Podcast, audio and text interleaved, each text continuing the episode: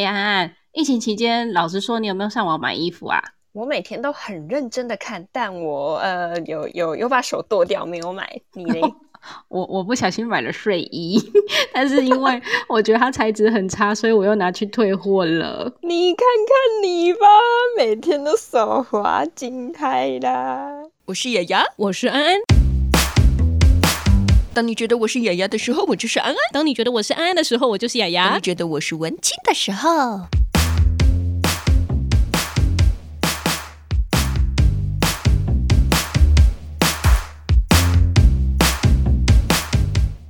欢迎收听别叫我文青，我是雅雅，我是安安。其实最近啊，虽然是疫情期间、嗯、可是呢莫名其妙的有很多很有意思的募资，对，然后趁大家居家办公手痒痒的时候，想要推坑大家一波。对，反正大家在家里也闲闲没事做嘛，那你的卡也躺在那边，那你手痒的时候就拿来刷一下。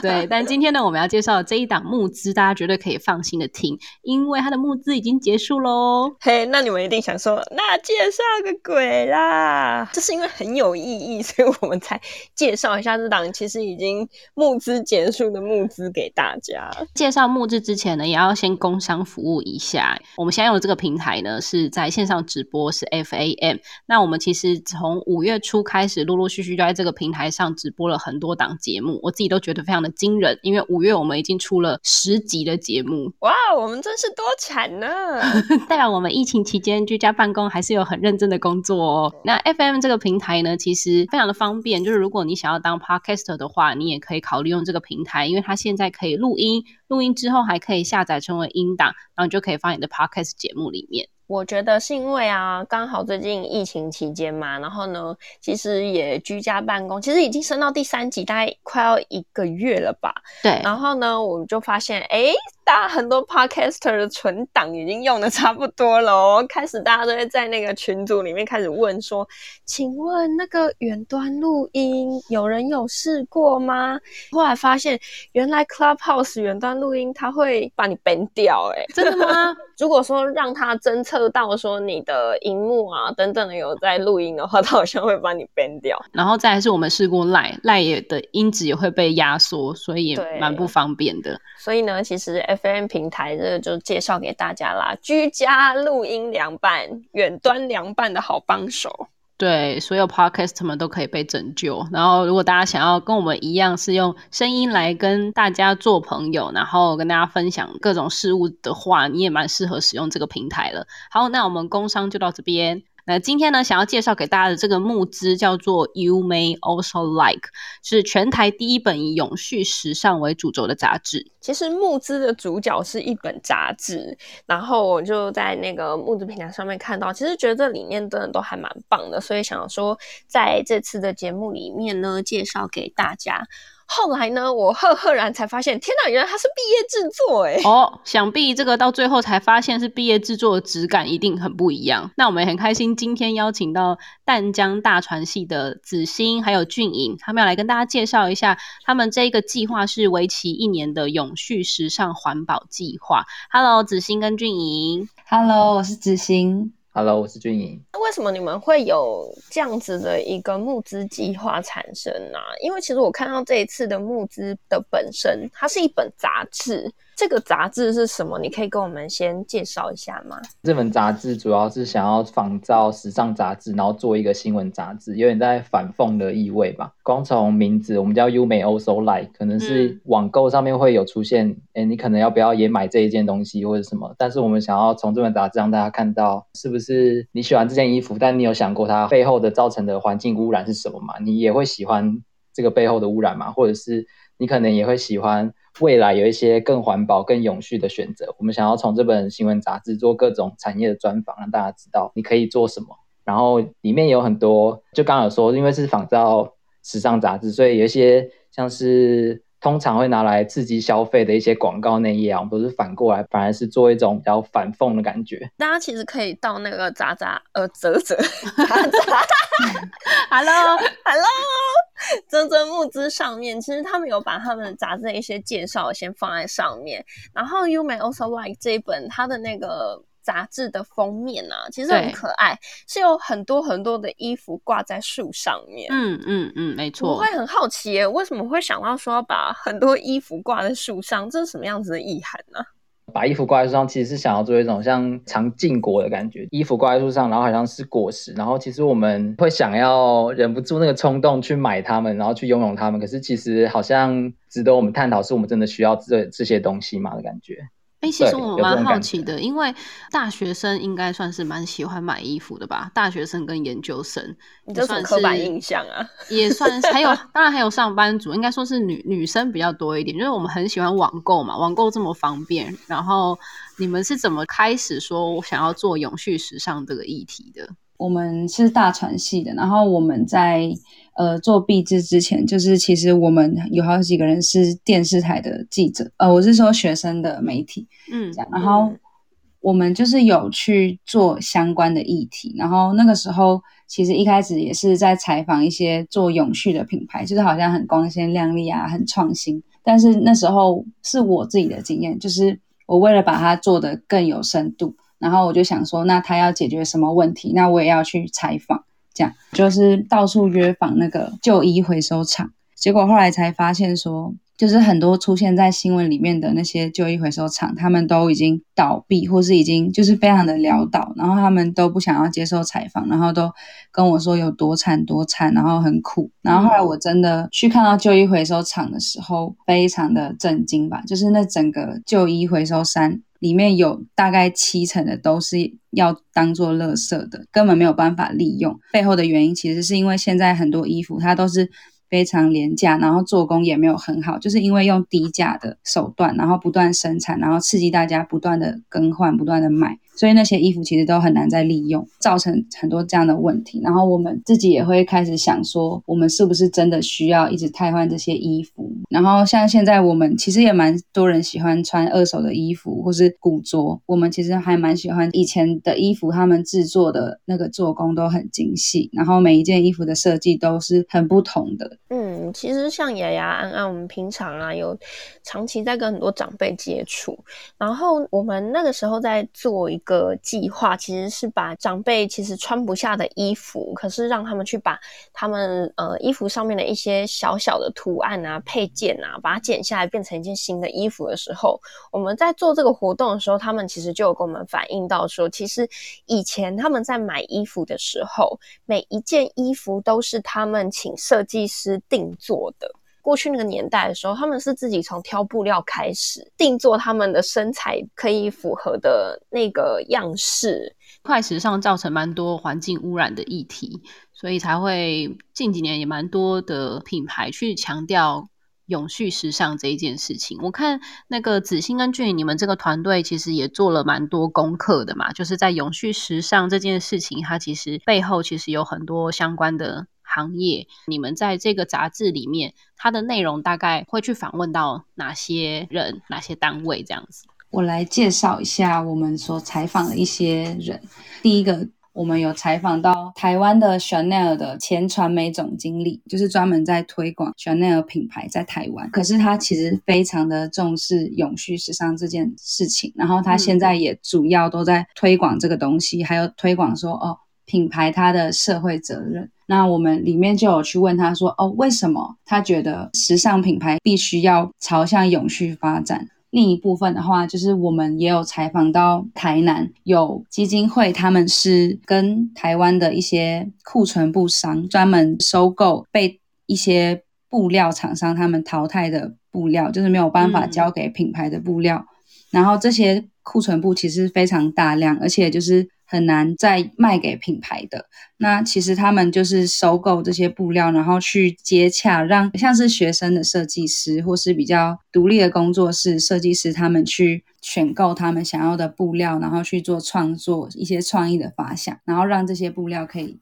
被利用。然后另外就是现在有一个品牌他们是在做云端衣橱，就是叫快租时尚、啊、他们就是跟很多的厂商品牌合作，然后去收购一些他们的衣服，然后都是一些那种宴会那些礼服，就是比较大家会想要穿一次，然后可能就不会再穿了，就是但是又很想要挑比较好看的衣服，那他们就是会收购一些这些衣服，然后可以在那边选购跟租。其实我觉得这一本杂志它讲的永续时尚，它从品牌为做头来进行一个安排啦，其实就是先从我们常常看见的名牌，然后还有时装周、嗯、那他们怎么去代表永续，怎么去实施永续时尚这件事情。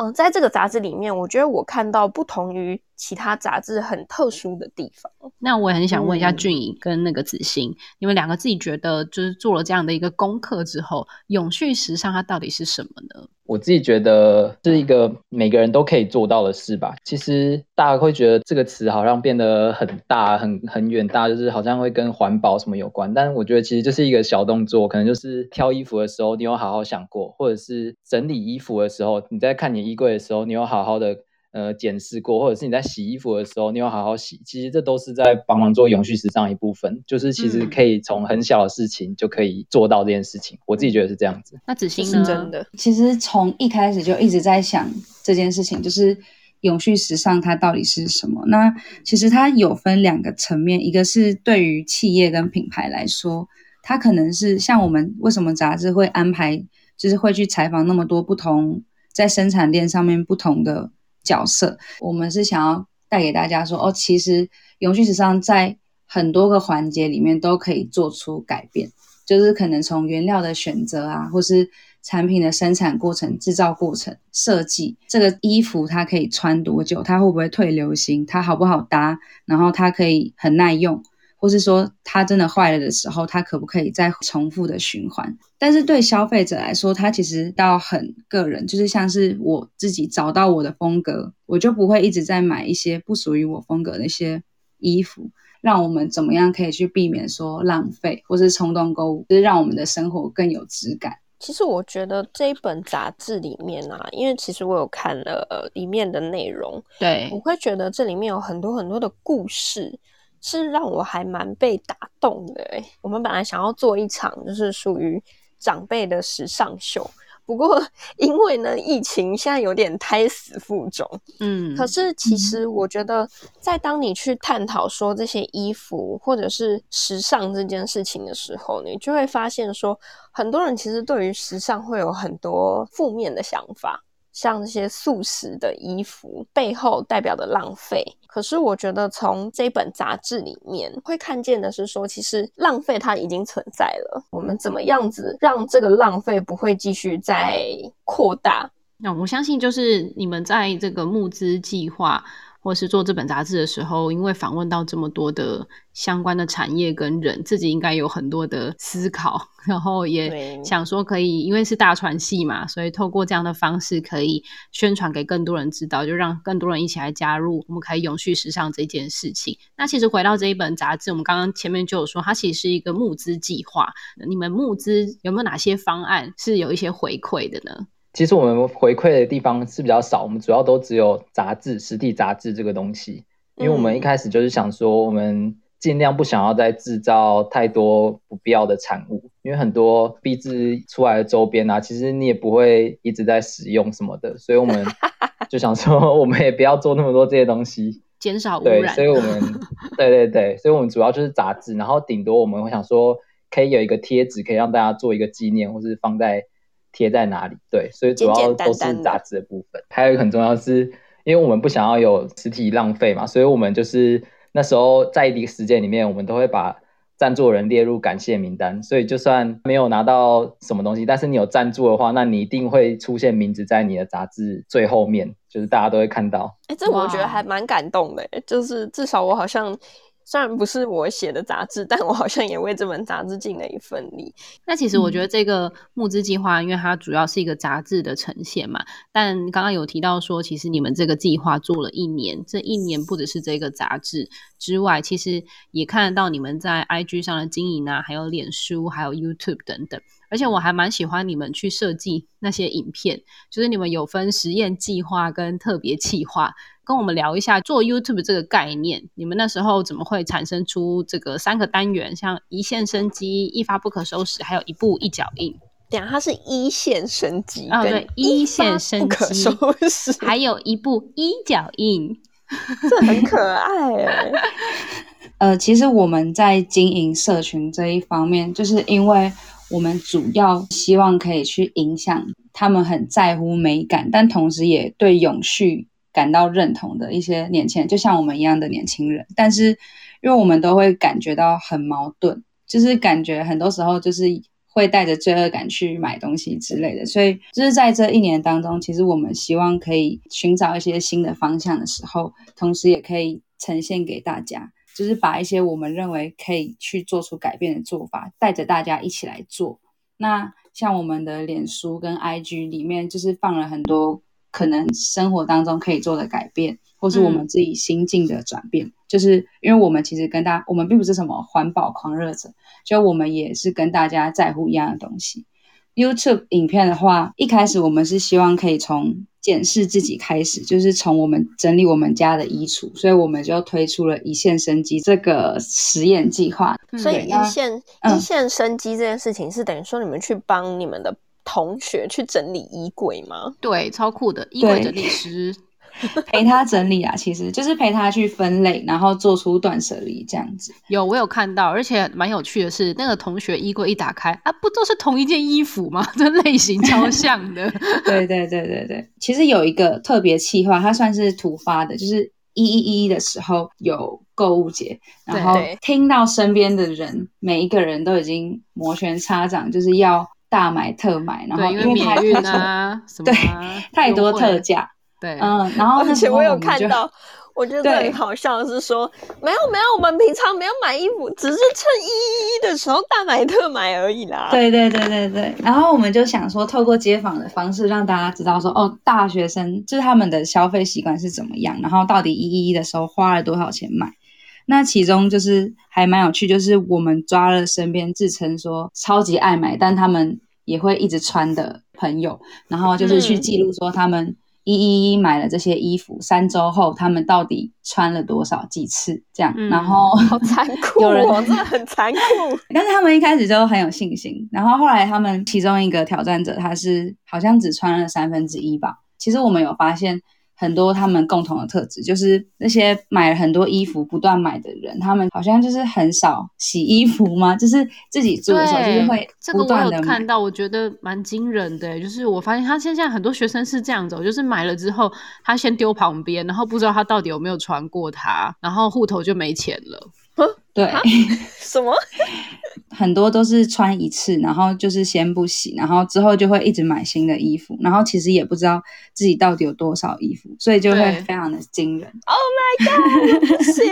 大家可以洗一下衣服吗？呼吁一下各位大学生，现在呢就是疫情的时间，请大家好好洗一下衣服好吗？其实蛮有趣的，透过身边的朋友发现，哦，原来还蛮多学生是会用这样的方式在看待快时尚这件事情。对，然后后来我们就是有推出两个比较实践型的，就是呃重复穿搭挑战，就是选一件单品，然后它就是要做出五套到七套不同的穿搭，不同的风格的这个挑战。然后原本我们是募集了两个挑战者，然后之后变成扩大说让我们身边的人看到的人都可以一起来试试看。对，然后后来就是发现说，哦，原来我可以有这么多不同的搭配。对，然后还有一个就是一个月不买衣服的挑战，就是那个重度购物患者嘛，就是他们参与当挑战者、嗯、就是我们算是陌生人的挑战，就是他们我们在我们学校的社团就是讲我们的理念，然后招募挑战者过来参加这个活动，然后他们自己报名，在一个月之内就是不要买。对，然后后来就是一个月都有记录他们的心得，然后看着他们的转变这样子，还蛮有趣的。如果大家如果有兴趣的话，可以到 YouTube 上面搜寻，你可能也会喜欢，可以看一下他们最近可爱的小短片，看看这些大学生跟研究生到底怎么了。这件事情让你感到青春是吗？不、哎、就是让我有点觉得不可思议，匪夷所思。哎、欸，其实说真的，我从以前就是一个呃很喜欢买衣服，我也历经过这样子的一个阶段，每一季我都要就是上网网购很多很多的衣服，可是其实我买的衣服的风格也都很类似、嗯、但我不会夸张到说比如说我明明觉得这件很像但我还是会买的那种程度。可是我会发现可能到了隔一年吧，有些衣服我可能那一整年都从来没有穿过，我可能只穿了一次发现哦 size 有点不太合，然后我就放在那里，从此它就是在衣柜的底部。嗯，后来其实我会有一个转变，是因为大家都知道我的好朋友家珍他是一个断舍离狂、嗯、有一次就是我那时候毕业大概一两年吧，他开始迷上断舍离这件事情之后，他就把那个概念传传递给我，在一次清真的是清衣橱这件事情让我深深刻刻的了解到自己到底喜欢什么样子的衣服。我觉得就像他刚刚讲的，真的是一个认识自己的过程。我就会开始真正去思考说，当我买每一件衣服之前我都会想说，这件衣服我会不会只穿了一次就不穿？对，还是我会就是穿了两三次之后，它从此就沉没在我的衣橱里面？我觉得这个想法是很重要的，因为你看你自己省了多少冤枉钱，每一件衣服就算它三九九、六九九好了，哎，可是你想想看，这堆积如山出来的数字，你都可以不知道买几件真正喜欢，然后又好穿又舒服的一件衣服。我现在是只要材质不好我就不行，我觉得 C P 值高很重要。好了，我觉得一方面是财富自由，二 方, 二方面是你真的开始去思考自己喜欢的东西是什么。其实讲了这么多，就是刚刚有讲到说杂志啊，还有包含他们的一些社群的行销宣传的方式，那当然他们这中间也办了实体活动，就是二手衣物的交换市集，那相关的影片其实网络上也可以找得到，我觉得都还蛮有趣的。那今天非常谢谢两位可以到节目上来跟我们谈谈永续时尚这件事情，呃，虽然他这个募资专案呢已经结束了，可是大家也可以继续关注永续时尚还有他们这个团队曾经做过的事情。没错，记得大家帮那个俊怡把他堆在那个家里客厅的那些杂志也一起买一下嘛没错，然后希望各位以后都是永续时尚的实践者。没错，其实我觉得在壁纸里面可以去做一个主题，影响自己的观点也好，影响周遭的人，其实我觉得就从这一件事情开始，让自己成为有影响力的人也是非常重要的。那今天的节目就到这边啦，雅雅安安今年呢就是回馈社会的回馈社会哦，对，我们最近也做了一个启幕计划，就是希望有很多呃艺文界的朋友，现在是你们充电时间还有休息的时间，那也欢迎可以来上我们的节目，然后用我们的方式来推广给更多多人知道。那就拜拜啦，好啦，大家拜拜。